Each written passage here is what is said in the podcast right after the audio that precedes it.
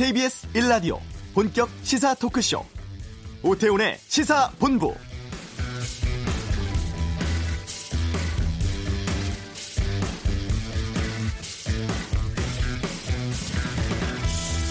학교가 지역사회 주요 감염원이 될 우려가 있고 학생으로 시작해서 가정을 거쳐 사회적 전파가 될 확률이 높다는 의견을 교육부는 존중합니다. 어제 유은혜 교육부 장관의 발표입니다. 학교가 코로나19의 조용한 전파 장소가 될 수 있다는 우려로 개학이 다음 달 6일로 늦춰졌습니다. 확산세가 둔화되긴 했습니다만 아직 안심하긴 이르고 개학보다는 방역 또 학생 국민들의 안전이 최우선이라는 게 당국의 판단입니다. 현 상황에선 당연하고 불가피한 조치로 보입니다. 하지만 개학 연기로 학사 일정은 5주 늦게 시작되게 됐죠. 법정 수업 일수 조정도 불가피하고 방학 기간도 대폭 조정해야 합니다. 대입 일정 조정도 예상이 되죠. 이 조심스러운 부분은 코로나19 확산세에 따라서 개학 일정이 또 바뀔 수도 있다는 점인데요. 오태훈의 시사본부 잠시 후 이슈에서 교육부 연결해서 개학 연기에 대한 내용 알아보겠습니다. 오늘 그냥 갈 수 없잖아 복잡한 비례대표 선정에 대해서 살펴보고요. 2부 아는 경찰 윤석열 검찰총장 장모 수사 상황 또 새벽 배송 중에 숨진 쿠팡맨 관련 내용 다루도록 하겠습니다. 윤곽이 드러난 총선 공천에 대해서는 김성원의 뉴스 소다에서 정리해 드리겠습니다. KBS 라디오 오태훈의 시사본부 지금 시작합니다.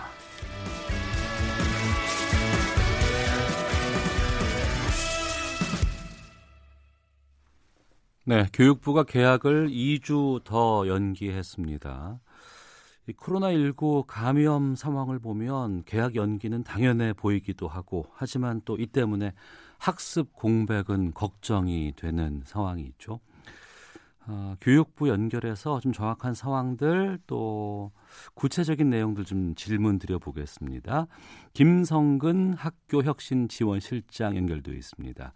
안녕하십니까? 예, 안녕하십니까? 네. 세 차례 연기 끝에 4월 계약이 현실화됐어요. 고민이 참 많으셨을 것 같은데 이번 계약 예, 연기 어떻게 결정하게 됐습니까? 예, 사실 이제 그 지금 방금 말씀하신 것처럼 그 아이들에 대해서는 지금 학습에 대한 우려하고 네. 또 안전에 대한 우려하고의 양축이 정말 이렇게 그 둘 다 걱정이 되는 상황들입니다. 네. 근데 지금 전국적인 확진 환자 숫자가 다소 줄어들고 있긴 하지만 네. 어, 초중고 학생 숫자만 해도 600만 명입니다. 어. 어, 이게 이제 사실 사회적 거리두기에 대한 강력한 메시지 중에 하나가 학생들이 지금 학교에 안 나가고 있는 상황이기도 하거든요. 예. 근데 이게 일거의 학생들이 개학하면서 쏟아져 나올 때는 음. 사실은 학교가 지역 사회의 주요한 그 감염원이 될 우려가 또 있고 네. 애들한테 혹시 이제 이게 전파가 되는 경우는 가정을 거쳐서 사회적 전파가 될 확률이 높다는 감염 전문가들의 그 굉장히 강력한 권고들이 좀 있었습니다. 예. 그래서 저희들은 정말 이렇게 한참 아이들 친구들 만나고 뛰어놀고 학습을 해야 되고 하는 그 아이들이 답답함이나 그 아이들을 바라보고 있는 우리 학부모님들의 정말 이렇게 좀 걱정에도 불구하고 이렇게 세 차례 또 개학 연기를 결정했습니다. 네. 어제 유은혜 부총리 발표를 보니까요. 최악의 경우에는 더 연기될 수도 있고 또 조금 더 앞당길 수 있는 호전된 상황이 생길 수도 있다. 이렇게 말을 했어요. 좀 탄력적으로 운영할 계획이 아닌가 싶은데 다시 조정도 가능한 상황입니까? 예, 그렇죠. 이제 사실 저희 교육부 입장에서는 하루빨리 예. 그 아이들이 그 만천 개 되는 전국의 학교로 좀 가서 선생님들을 만났고 또 친구들도 만났으면 싶죠. 또 근데 또 여러 가지 요인들이 있어서 음. 어 사회적으로 이 감염의 좀 우려나 아이들 안전이 우려가 되면 또 저희가 어 계약을 최악의 경우 아이들 건 안전과 건강이 제일 우선이잖아요. 아, 그럼요. 예. 예, 예. 그래서 그때는 또 그 뒤로 다시 또 연기할 수도 있는 상황이 최악의 경우는 있을 수도 있을 것 같고 네. 국민들께서 정말 아이들이 좀 당겨서 계약할 수 있는 선물을 주실 수도 있을 것 같고 그런 희망도 있고 음. 우려도 있고 그렇습니다. 네. 그러면 4월 6일 계약을 전제로 해서 제가 좀 질문을 드려보겠습니다. 예. 지금 시점에서. 예.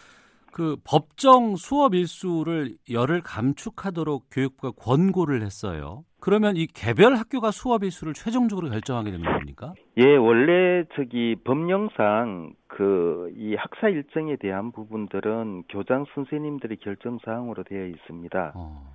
그런데 이제 지금 전국적으로 사실 전체가 이제 휴업을 하고 있는 상황들이고 네.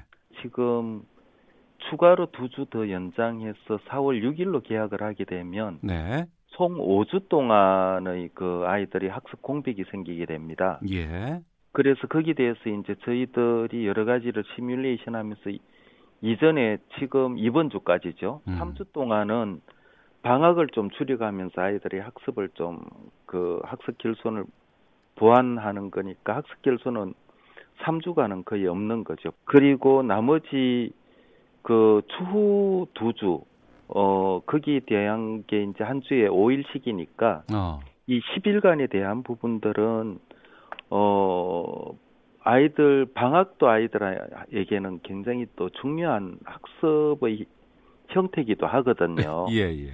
그래서 겨울 방학, 여름 방학을 걸쳐서 좀 조정을 하고, 어. 또 학교가 이제 그 개교 기념일이라든지 이런 재량 휴업일이 한 3, 4일 정도 1년에 교장 선생님이 이제 휴업을 할 수 있는 영역이 또 있습니다. 예, 예.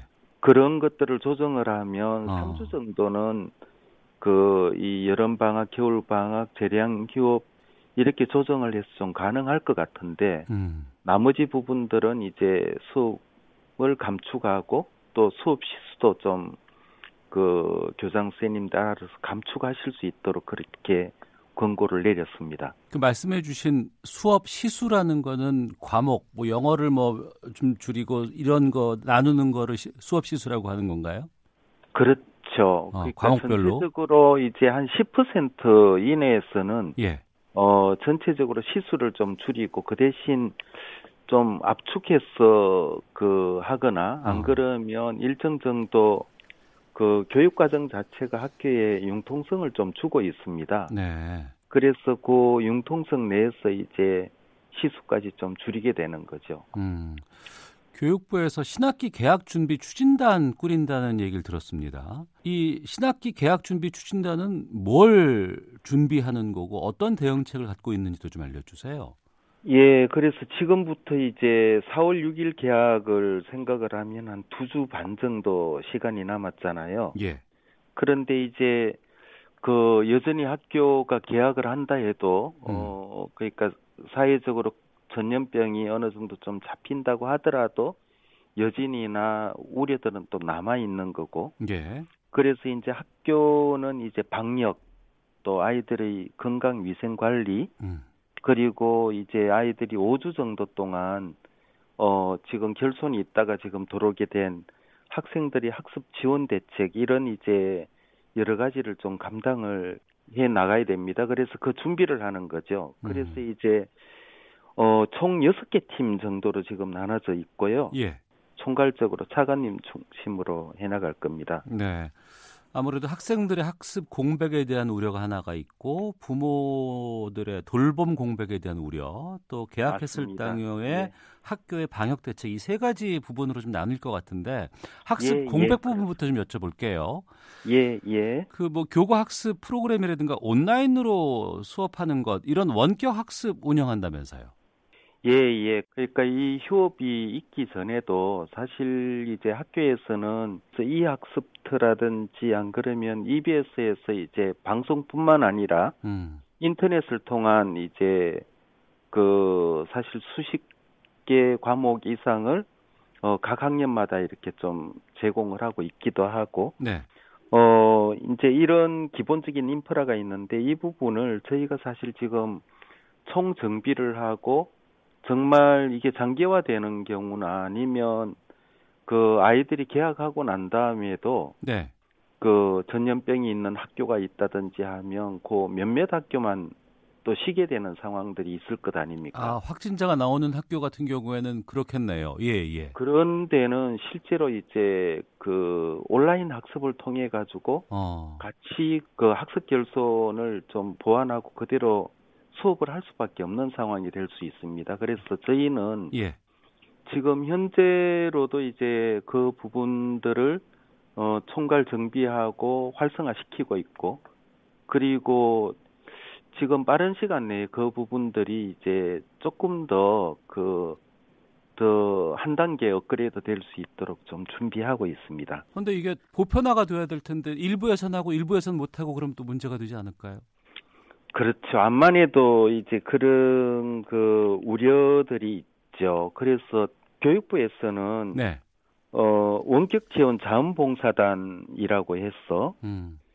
그 지금 암만 해도 이제 원격 학습에 익숙하지 않은 선생님들도 좀 계실 거잖아요. 예, 예. 그러니까 오프라인 수업에는 굉장히 강하시지만 그런 것들을 잘 활용하지 않는 선생님들에 대해서는 아.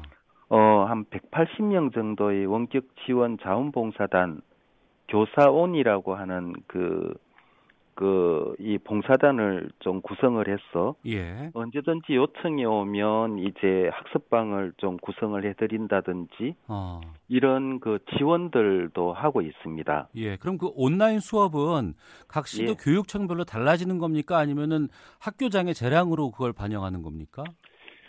그렇 죠. 지금 이제 일단 그 5주차까지는 네. 어, 저희들이 이 온라인 수업에 대한 활성화를 이제 기본적으로 목표로 두고 있습니다. 네. 이게 학교마다 선생님마다 지금 교육청마다 사정은 조금씩 다른데 음. 저희들은 이 기회를 통해 가지고 선생님들 간의 이 활용 격차를 최대한 좀 줄이고 네. 그리고 아이들에 대해서도 여러 가지 인프라가 미비된 부분들을 좀 보완해주면서 이 정보 격차를 좀 줄여나가면서 음. 온라인 학습 시스템을 조금씩 더 아- 완성시켜 나가는 것으로 좀 목표로 하고 있습니다. 알겠습니다.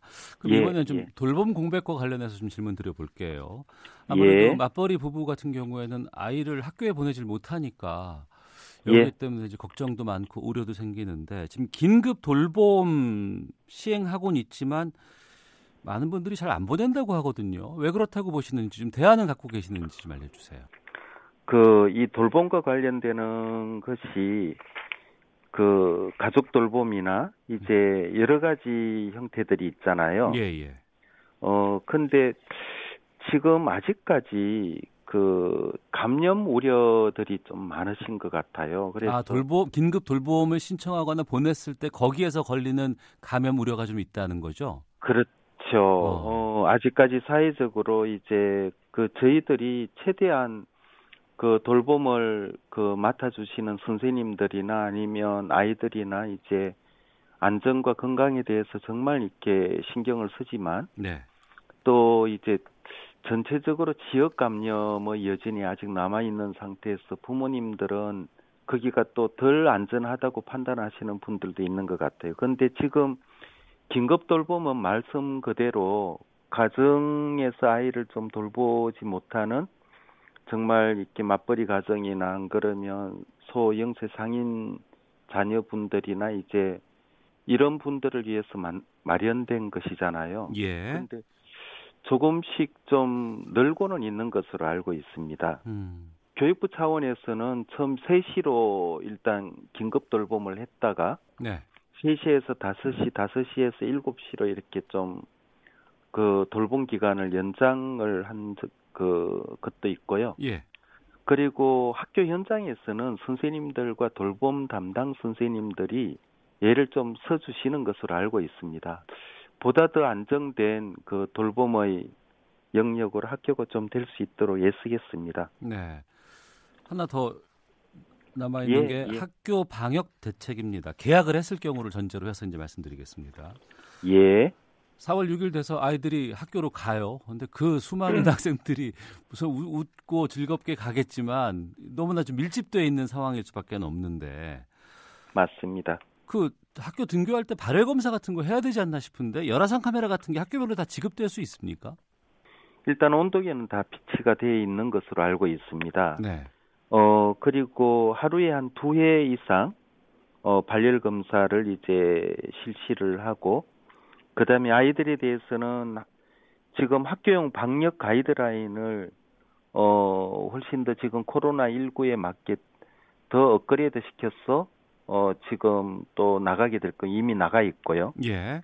그래서 지금 학교 방역이나 또 혹시나 있는 학교 내 확진자 발생 시 어떻게 대응할 것인가 아. 이런 여러 가지 것들에 대한 학교용 방역 가이드라인이 지금 보완되고 아마 개학 전에는 전체 선생님들에 대한 교육과 함께 같이 나갈 겁니다. 네. 아, 참, 그리고 아까 말씀하신 것 중에 예. 열화상 카메라 말씀을 안 드렸는데 조금 말씀드리고 넘어가도 예, 그래 주세요. 예, 예. 지금 이제 학생 수 600명 이상 좀 큰 학교들에는 어. 열화상 카메라를 설치하도록 지금 예산 지원을 했고요. 예. 어, 그렇게 아마 준비가 되는 것으로 압니다. 음. 그리고 대구 경북 지역은 특히 이제 학생 수 한 300명 이상 되는 학교는 네. 대구 경북 지역은 열화상 카메라가 어, 지원될 수 있도록 그렇게 했습니다. 아, 학생 수가 많은 어, 곳은 열화상 카메라를 지원을 하고 그렇지 않고 예, 소규모의 예. 학교 같은 경우에는 온도계를 비치해서 개인적으로 확인할 예. 수 있게끔 조치를 취한다. 예, 예. 선생님들이 예. 그 학급마다 이렇게 좀 체크를 하실 수 있도록 그렇게 하고 있습니다. 네. 그리고 교실별 밀집도 줄이기 위한 좀 조치들도 좀 알려주세요.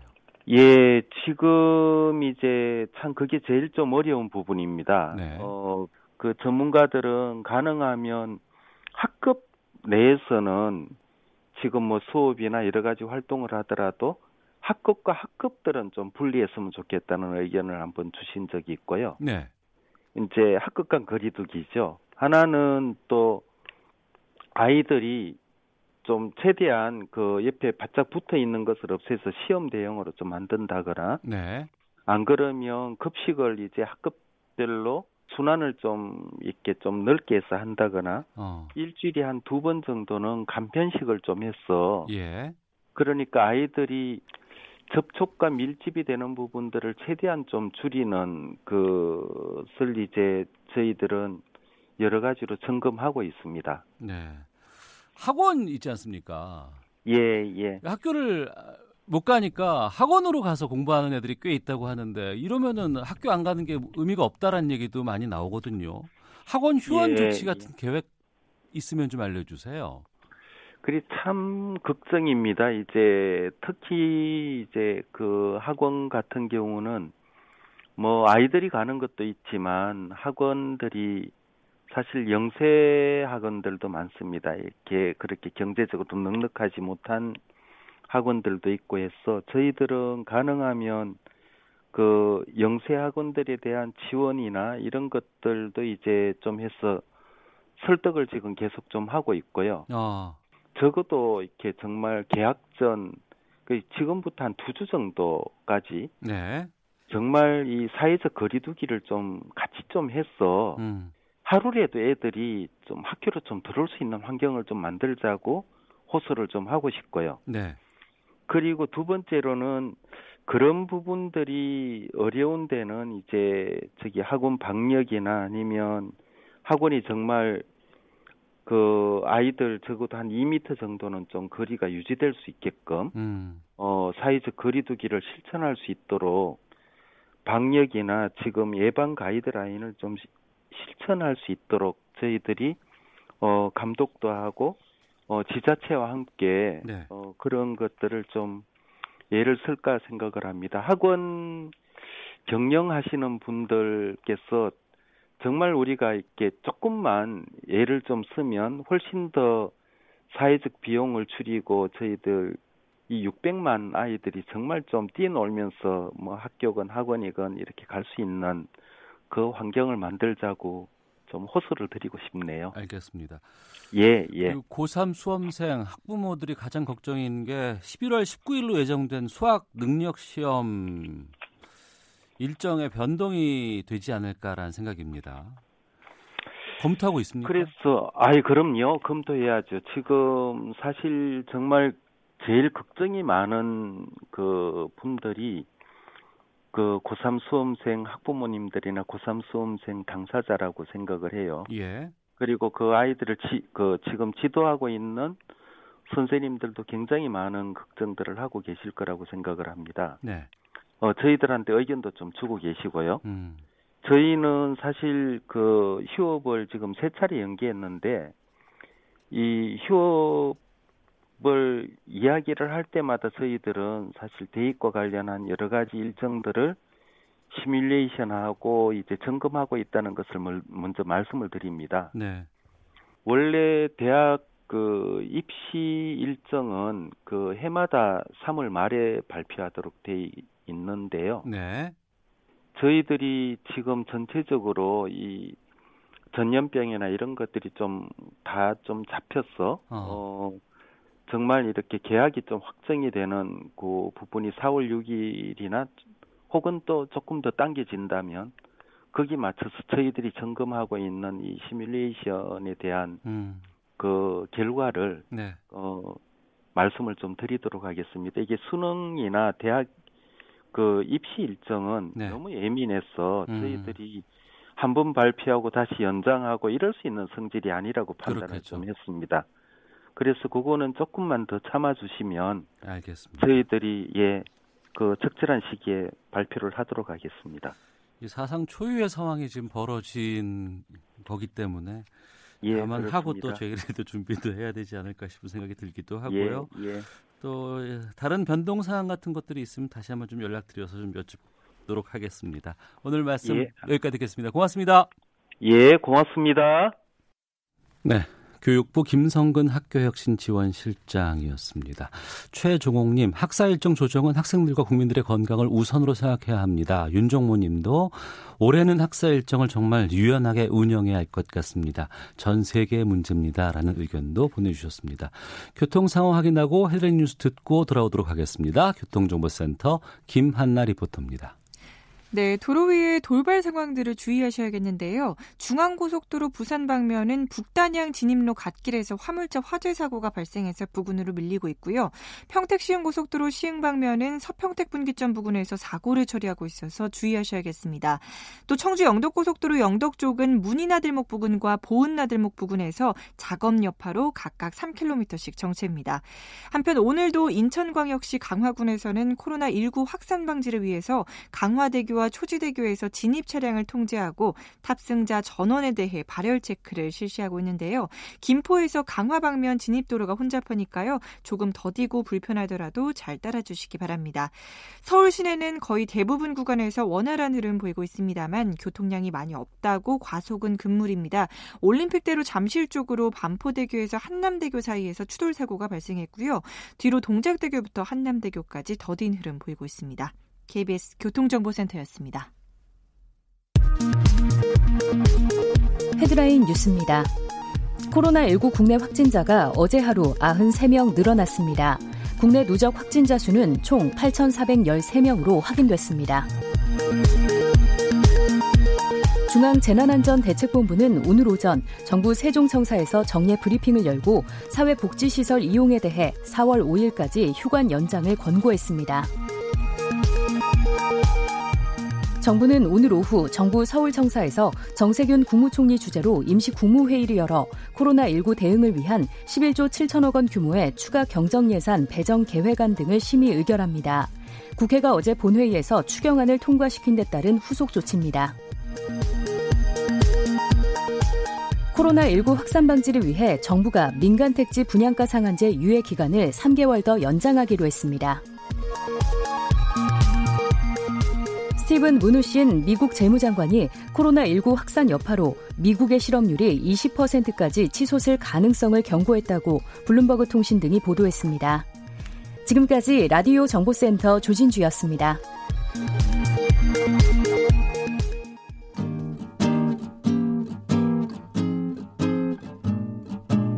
KBS 1라디오 오태훈의 시사본부 여러분의 참여로 더욱 풍성해집니다. 방송에 참여하고 싶으신 분은 문자 9730번으로 의견 보내주세요. 짧은 문자는 50원, 긴 문자는 100원의 정보 이용료가 붙습니다. 애플리케이션 콩과 마이케이는 무료고요. 시사본부는 팟캐스트와 콩, KBS 홈페이지를 통해 언제나 다시 들으실 수 있습니다. 많은 참여 부탁드려요.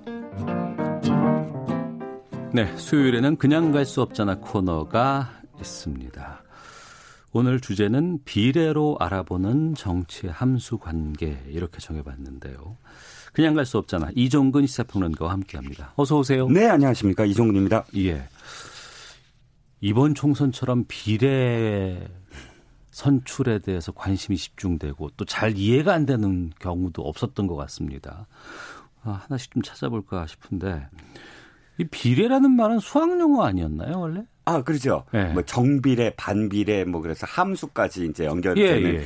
어, 뭐 수학에 좀 이렇게 저같이 이 그 무능한 사람은 사실 별로 안 좋아했던 그런 어. 그 용어긴 한데요. 예. 이게 정치 용어로 쓰이게 된 건 이제 정 어, 수학에서의 비례 개념과 마찬가지입니다. 수학에서도 하나의 변수가 그러니까 뭐 두 배, 세 배 오를 때 이쪽에서도 음. 똑같이 오르면 정비례라고 하잖아요. 네. 즉 정치에서 이걸 쓰이게 된 게 이겁니다. 유권자들이 예를 들어서 어떤 후보들한테 어, 표를 던진 게그 네. 그 정당의 사실은 지지를 보낸 것과 똑같아야 되는데 음. 서로 다른 거예요. 네. 예를 들어서 이 의원들한테 지지를 보냈는데 전체적으로 득표율이 높은데도 불구하고 어 이 다른 정당보다 뭐 예를 들어서 의석수가 작다든지 그러니까 음. 등가성이 안 이루어지는 그런 것을 어이 보완하기 위해서 만들어진 게 이제 비례대표제입니다. 네. 뭐 한마디로 정의를 말씀드리면 의회 등 대의 기관의 구성원을 선출하는 선거에서 정당의 득표율에 비례하여 당선자 수를 결정하는 선거제도를 말합니다. 네. 과거에는 비례라는 없었고 전국구라고 하지 않았어요? 예, 전국구라고. 어, 좀, 그, 이, 이걸 아시는 거 보니까 예, 예. 약간 오래된 분. 예. 맞습니다. 1963년에 시작했어요. 비례대표가 예, 예. 제가 어. 제도가 우리나라에서 음. 군사 정권에서 다시 시작해서 네. 어 박근혜 아 박근혜요. 박정희 정부에서 사실은 의도가 있었어요. 이 비례대표제를 네. 민주적인 어떤 생각으로 만든 건 아니었어요. 그 음. 그 당시에. 그런데 어 어쨌든 그 당시 만들었을 때는 전국구라고 이름을 붙였어요. 네. 사실 요즘 젊은 분들은 아마 전국구로면 조폭 용어가 떠오르실 거예요. 어. 조폭에서 뭐 전국구 조폭 조폭이 따로 있고 지역구 조폭이 따로 있고 다 있는데 정치에서 시작된 말인데 이게 2000년 16대 총선까지 전국구라고 불렀습니다. 예. 그런데 이제 2000년 16대 총선부터 총선부터 선거법을 개정하면서 비례대표제라고 말을 바꿨고요. 음. 또 이, 이때까지는 어떤 식이었냐 하면 어, 의원들한테 이제 어, 표가 딱 하나예요. 그러니까 네네. 난이 하나라서 예. 자기 지역구의 의원들한테 표를 주면 그 의원들의 득표를 전국적인 의원들 다 합쳐서 어, 정당에 비례해서 네. 그이 비례대표를 예, 그 이렇게 배분을 했거든요. 네. 그런데 이게 2001년 헌법재판소에서 이건 위헌이다라고 어. 한 거예요. 즉 예. 어, 여러 가지 문제가 있겠죠. 예를 들어서 지역을 전부 다 의원을 배출하지 못하는 정당도 있을 거 아니에요. 그렇겠죠. 예. 근데 예. 그런 정당은 어그 이 의원들을 배출하지 못한 지역에서 득표를 아예 못하는 음. 상황이 되고 뭐 네. 예를 들자면 여러 가지 이유가 있지만 그래서 이 2001년 이후 선거부터는 난이 두 개가 생겼습니다. 그러니까 정당 득표를 따로 찍을 그렇죠. 수밖에 없는. 정당도 찍고 그 의원도 찍고 하는 음. 그런 어 게 이제 2001년 이후로 생겨났습니다. 네. 그러니까 지역구에서 선거 운동하지 않고 정당에서 비례 후보를 정해서 1번, 2번, 3번 이렇게 이제 배분을 하는 건데. 네, 그렇습니다. 과거에는 그게 그냥 뭐 최고위원 회의라든가 아니면 당 대표가 정해서 그 순번 같은 거 매기고 그러지 않았었어요? 옛날에 이런 일이 있었습니다. 뭐 예. 모 정당에서요. 네. 이게 옛날에는 다 총재라고 해서 음. 완전히 당을 그 총재가 자기 사당화 시켰잖아요. 그렇죠. 자기 것처럼. 예, 예, 예. 근데 이 총재가 그러니까 돈을 이 헌금처럼 이렇게 음. 당에 이렇게 내는 돈을 액수를 갖고 순번을 정해줬는데 네. 예를 들어서 이게 그 선관위 이제 등록하러 그 명단을 등록하러 A라는 후보가 1번을 받았어요. 그래 가고 있는데 전화를 딱 가는 순간에 전화를 걸어서 야 헌금이 갑자기 이 B라는 사람이 더 많이 갖고 왔어. B를 1번으로 해. 그러면서 가면서 순번을 바꿨다는 예. 웃지 못할 일화도 있을 정도로 어. 그렇게 그 전국구 시절에는 네. 뭐 헌금으로 결정을 한다거나 어. 뭐 친소 관계로 결정을 한다거나 음. 그런데 그 사실상 유권자들은 누구를 하는지에 대한 과정을 전혀 공개를 하지 않았기 때문에 네. 사실 당선된 다음에나 그 사람이 뭐 전과가 있는지 뭐 음. 어떤 사람인지를 알 수가 있었거든요. 네. 지금은 당연히 아니고요. 지금은 민주적인 절차에 의해서 이 비례대표를 정해야 된다면서요. 그 근데 이제 기, 지금까지 선거법이 지금 앵커께서 말씀하셨듯이 어, 이렇게만 돼 있어요. 민주적인 절차에 따라 선출해야 된다. 예. 근데 민주적인 절차가 어디까지냐라는 게 모호하잖아요. 어. 예, 그래서 예. 이번 개정 개정한 선거법엔 47조에 민주적 심사 절 어, 심사 절차를 거쳐서 전국 단위 권역별로 당원 대의원으로 구성된 선거인단의 투표 절차에 따라 추천하라. 어. 아예 이렇게 민주적 절차를 구체적으로 투표를 하라, 경선을 하라라고 명기를 했어요. 저는 이번 선거법 개정안 중에 가장 참 빛나는 대목이라고 생각을 합니다. 네. 물론 전국구보다는 못하지만 그럼에도 불구하고 20대까지만 하더라도 음. 이 비례대표제가 굉장히 비례대표 의원들이 굉장히 중요한데도 불구하고 뭐 했던 사람인지 사실 유권자들이 잘 모르 모르거든요. 네. 지역구는 그래도 유권자들이 심판할 수 있지만 그렇죠. 뭐 비례대표는 뭐 어, 정당에서 마음대로 해도 되는 것처럼 지금까지 해왔기 때문에 음. 저는 조금 더 강화돼야 되지 않나. 네. 더 투명하고 더 공개적으로 해야 되지 않나 싶습니다. 예. 이번에는 비례 전문 정당이 나오게 돼 버렸습니다. 네. 이게 뭐, 뭐, 미래 한국당도 있고, 지금, 어, 이번에 뭐 시민을 위하여로 해서 진보 쪽에 연합정당이 생기기도 했는데 음. 이 이건 좀 처음 아니었어요?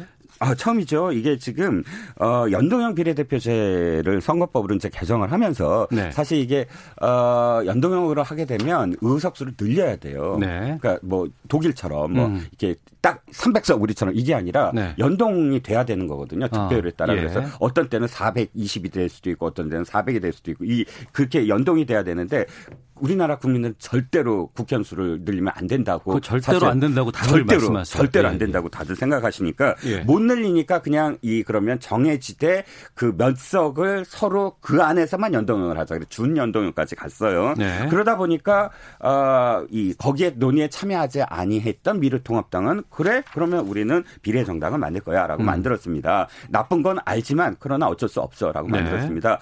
그런 다음에 그것을 비난했던 어 민주당에서 그럼 우리가 손해잖아라고 음. 이야기하면서 나쁜 비례 정당을 심판하기 위해서 우리가 만드는 건 안 나쁜 저 비례 정당을 만들 거야 하고 응수를 해버렸어요. 그러니까 네. 국민들 입장에서는 어 양쪽 다 누가 나쁘다, 아까 그러니까 나쁘지 않다 이렇게 지금 경쟁을 하고 있지만 사실은 나쁜 비례 정당과 그보다 더 나쁜 비례 정당 아, 내지는 덜 나쁜 비례 정당을 나쁜 정도에 따라서 판단하는 웃지 못할 정말 네. 그런 상황이 돼버렸습니다. 예, 그러면 그 비례 연합 정당 쪽부터 좀 보겠습니다. 여기는 정의당은 불참하기로 했죠. 네, 확실하게 확고하게 어, 심상정 대표가 얘기를 했습니다. 불참하기로. 예. 어. 그래서 어 사실상 이게 두 줄기가 있었어요. 정치개혁 연합하고 그다음에 시민을 위하여라는 두 가지 줄기가 있었는데 정치개혁 연합은 함세홍 신부라든지 음. 뭐 문성근 배우라든지 옛날부터 시민사회 단체 어, 시민사회 단체 활동하신 분들이고 이쪽 그 시민을 위하여는 어, 최근에 이제 조국 수호 집회를 중심으로 해서 했던 분들 최복은 교수라든지 우희종 교수라든지 이런 분들이 만든 건데 네. 결국은 이쪽 그러니까 시민을 위하여 쪽으로 어, 손을 잡기로 결정을 한 것 같습니다. 음. 그러니까 민주당에서는 좀 부담이었던 것 같아요. 정치개혁 네. 연합으로 만약 손을 잡게 되면 음. 혹시나 그 이 비례가 너무 잘 돼서 네. 의선수가 많아진다 그러면 혹시 이게 폭파되지 않고 음. 그대로 그냥 정당이 나, 정당으로 계속 존속해 버리면 안 되지 않을까 뭐 이런 네. 우려가 좀 있었던 것 같습니다. 한 1분 정도 시간 안, 밖에 안 남았는데 미래한국당은 지금 어떤 상황인 거예요? 아, 미래한국당이 이제 그 이 미래통합당의 전신 아저저 위성정당이잖아요. 근데 예. 이 위성정당으로서 어, 이 명단을 냈는데 황교안 대표의 의중 내지는 미래통합당에서 영입한 인재들이 제대로 반영이 안 됐다고 해서 서로 지금 갈등을 빚고 있는데요. 네. 어, 결과적으로는 아마도 조금 조정이 될 것 같다. 어. 어쨌든 어. 상처가 상처를 입은 거예요. 조정이 되든 안 되든 예. 이 미래한국당의 명단으로 인해서 좀 뭐랄까요 상처를 입었다라고 할 수가 있겠습니다. 어, 민생당 소속 비례대표 의원들은 지금 제명 셀프 제명을 했는데 다시 또 법원이 취소 결정하고 돌아가고 막 이런 상황까지 지금 전개되고 있는 상황이잖아요. 네, 돌아갔는데 예. 탈당을 한 것 같아요. 왜냐하면 그 대부분의 의원들이 미래 통합당에 지금 공천을 받거나 음. 아직 경선 중이라서 네. 그러면 이제 저기 아예 탈당을 하고 의원직 신분을 내려놓고 도로, 어, 통합당으로 갈 예정입니다. 알겠습니다. 진짜 국민들의 뜻에 따르는 비례가 결과로 나올 수 있을지 좀 지켜보도록 하겠습니다. 이정우 평론가와 함께했습니다. 고맙습니다. 감사합니다. 예, 잠시 후 2부 아는 경찰로 돌아오겠습니다.